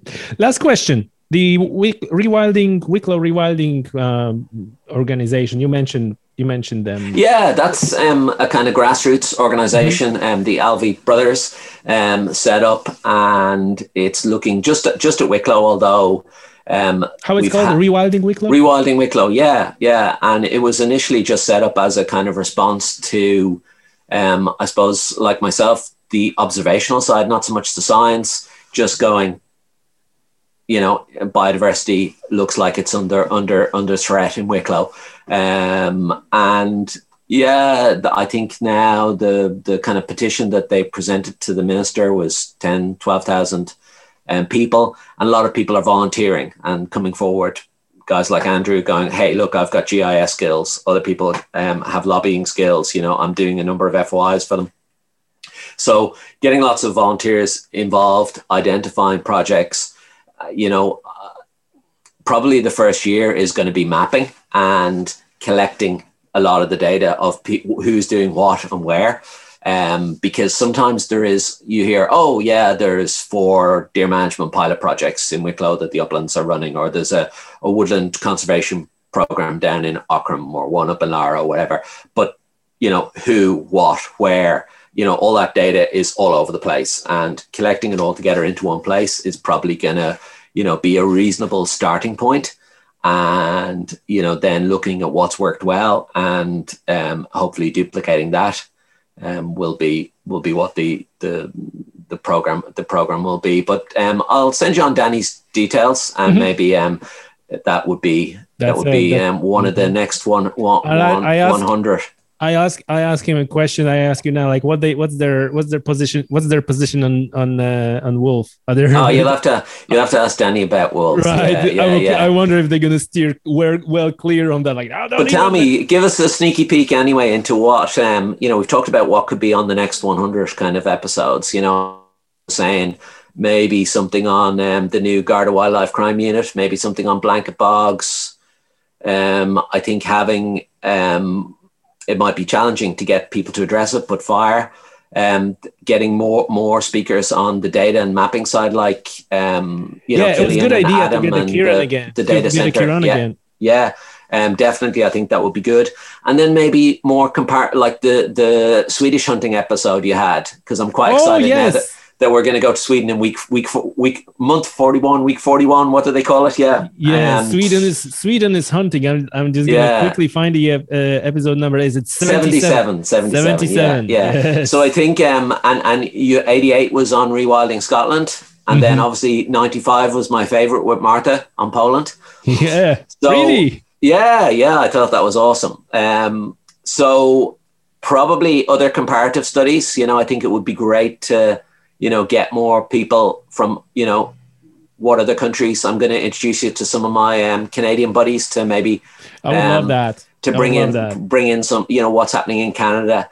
Um, because you know every country, with particularly with water courses, you know, and and the challenges that we're facing with you know sea trout and salmon, there's a lot of countries facing similar threats. So I think, Mhm. um, yeah, you See, know, I, I usually I usually don't reveal what's in the coming episodes, but since it's a 100, it's a special. I I might or might not have some some stuff coming on the marine protected areas. yeah, That's another that's another big thing. So, uh, you know, all I can say like I'm I'm working hard um to get people involved in the marine protected areas.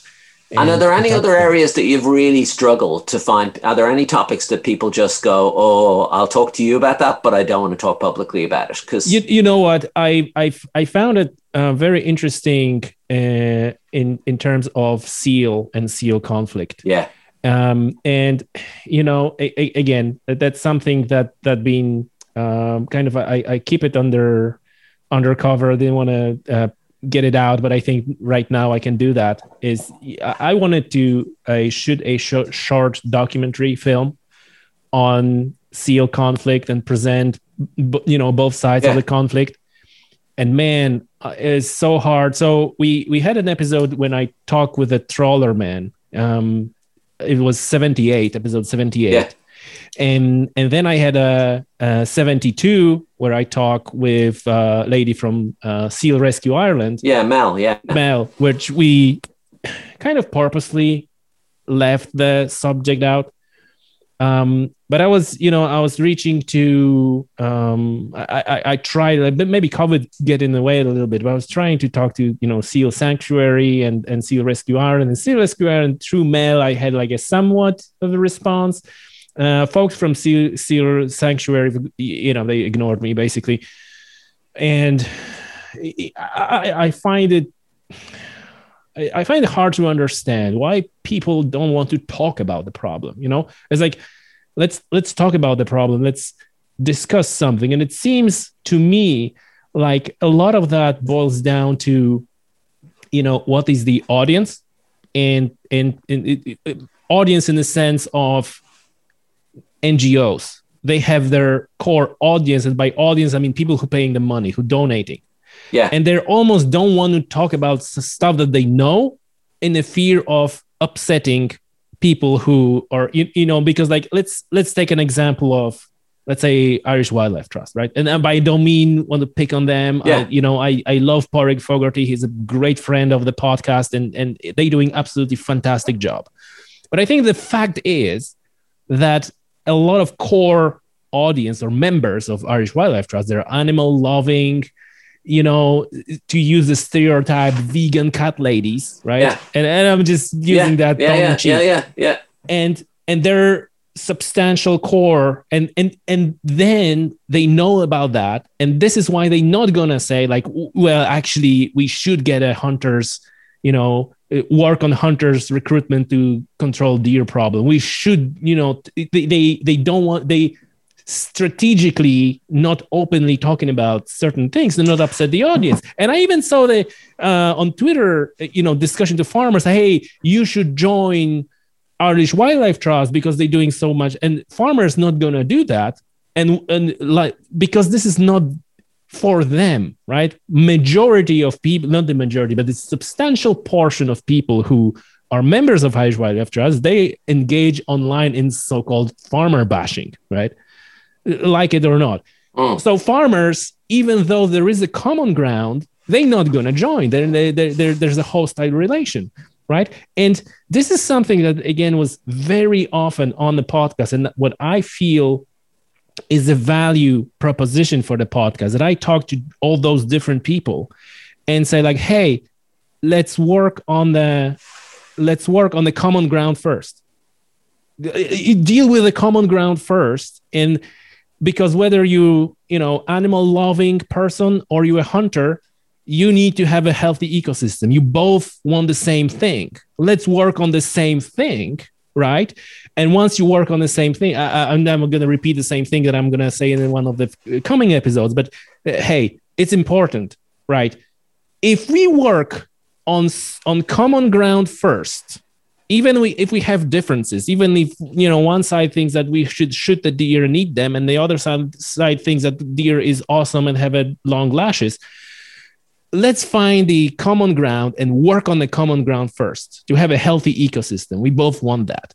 And while we work together we get to know each other better. The both sides start to understand each other better. Not only they will achieve where a common ground is then they in a much better position to work out their differences because they understand each other better. They, you know and this is what is upsetting to me sometimes and at the same time i feel like this is what i do here on the podcast presenting those different points of view which by the way i'm getting heat from both sides from time to time but at least like hey let's try to acknowledge common ground. Let's try to push together where we think the same things. And we deal with it, you know, differences later on once we achieve something. Yeah, I think it's the same with, you know, a lot of the the NGOs that are getting involved with um, planting woodland, you know, they often don't have a deer management plan. I'm like, how can you not have a deer management plan? You're planting woodland in a deer hotspot in the Wicklow uplands and you don't have a plan. That to me is crazy. And maybe there is an element of it that the reason why they don't have a plan is because they feel their stakeholders won't want to talk about culling deer. But then you look at, say, the, you know, a lot of the um, bird conservation programs, you know, like the one in Kilcoole.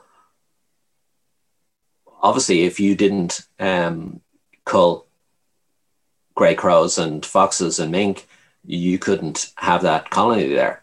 Mm-hmm. So, yes, yes, you know the the the it's maybe the the you know the the human the human wildlife conflict as you know a couple of the episodes called it is you know core to some of the, to, to some of these unless the state just goes look if you're um, involved in woodland conservation or uh, you're you know accepting public donations to plant trees or whatever you have to have a written deer management plan that's the rules. So then there's no they just go oh we have no choice. The state mandate that.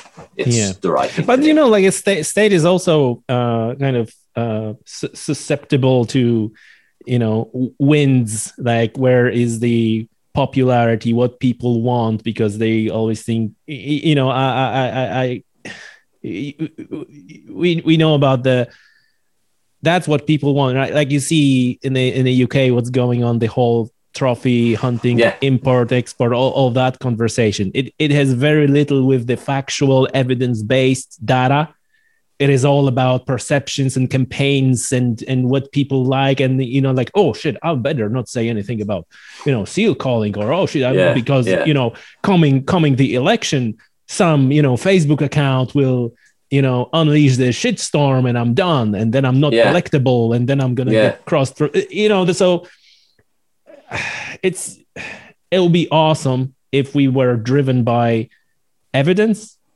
by data by you know by all those things and not by emotions and and unfortunately i think there's so much emotions involved and this is what you're what you're saying like how can you not have a deer management plan if you're planting woodland yeah. Like it doesn't, it doesn't, it literally But at the moment, the reality sense. is today, you don't have to have. Oh yeah, but you know, yeah. or or it can be on paper, mm. but there's no implementation, and you know, you can basically become a deer sanctuary. Yeah. very good, very good. Yeah. Okay. Native native woodland sanctuaries plus deer sanctuaries. Yeah, yeah, yeah, yeah. But look, I think we've covered a, a, yeah. you know a, a, a, wide kind of range. They're the areas maybe that are you know, and if you if you spoke to somebody in Kerry or Donegal, maybe they would have a different approach because their observations may be different. My observations are coming from somebody you know spent the last twenty years up in the Wicklow uplands, so I have you know my perspective. As I say, it's not always backed up by the science, but where possible, I try and you know um, find the, the the experts, speak to them. I found, you know, luckily I found um, you know this podcast that that has a lot of the experts all collected together, which is kind of really handy. Sometimes I felt, oh, I was just like following up and you know, I just maybe you know spoken to about half the people over the last um, few years because it's you know certainly when you're talking about people that are interested in hunting, um, interested in conservation, interested in um, you know marine conservation, particularly the uh, you know ri- river uh, issues and salmon and sea trout. That I think you've done a great job in you know pulling together lots of lots of people and um, yeah maybe let's let's see what the next hundred episodes bring uh, and, and we'll catch up for two hundred. Oh yeah, uh, Ashley, thank you so much for that. It, it's it's it's been great. I appreciate your time and I appreciate this conversation. Uh, I'm sure people uh, will take a lot from that, and I'm going to put all the episodes that we mentioned in the show notes so people can reference them and and see it. And you know, are there any words of wisdom you would like to leave our listeners with? no, know? I'm sure. I'm sure we've missed lots of episodes, and again, because of you know where I'm based in my own areas of interest, I've picked on ones that tend to deal with upland ecology or um, forestry generation or deer. But there's lots of other stuff, uh, you know, that I'd like to mention, like the Cork lad that was talking about Ray or skate. That oh, was yes. one, one of my one of my favorites. I think that was uh, I think that was that was amazing. Um, you know, on, he, I, need to, I, need to, find that one. I, just he's a guy that I just I just really enjoyed listening to him. You know, he's the kind of guy I'd love to just go go fishing, go for a pint with him. You know. Yeah, uh, eighty one. That's an episode yeah, eighty one. Yeah. Skates and marine rewild. Yeah, yeah. So um, I do I do have I do have um, you know some some kind of um favorites uh, that you know I probably will will listen to again.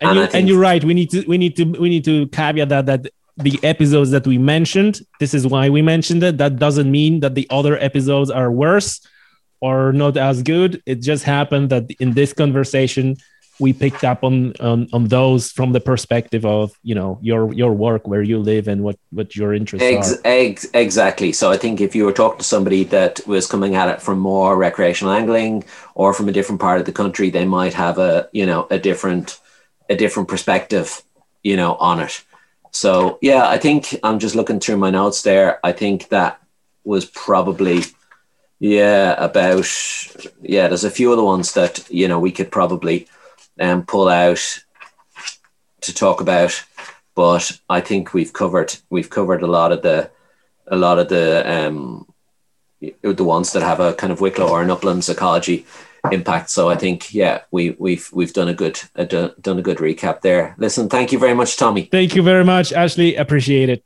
All right, bye now. Bye. Thank you for listening. If you enjoyed the podcast, please leave me five star rating on Spotify or Apple Podcast. This is great help for me and for the podcast. And while you're already there, don't forget to subscribe to my newsletter. The link is in the description of the show.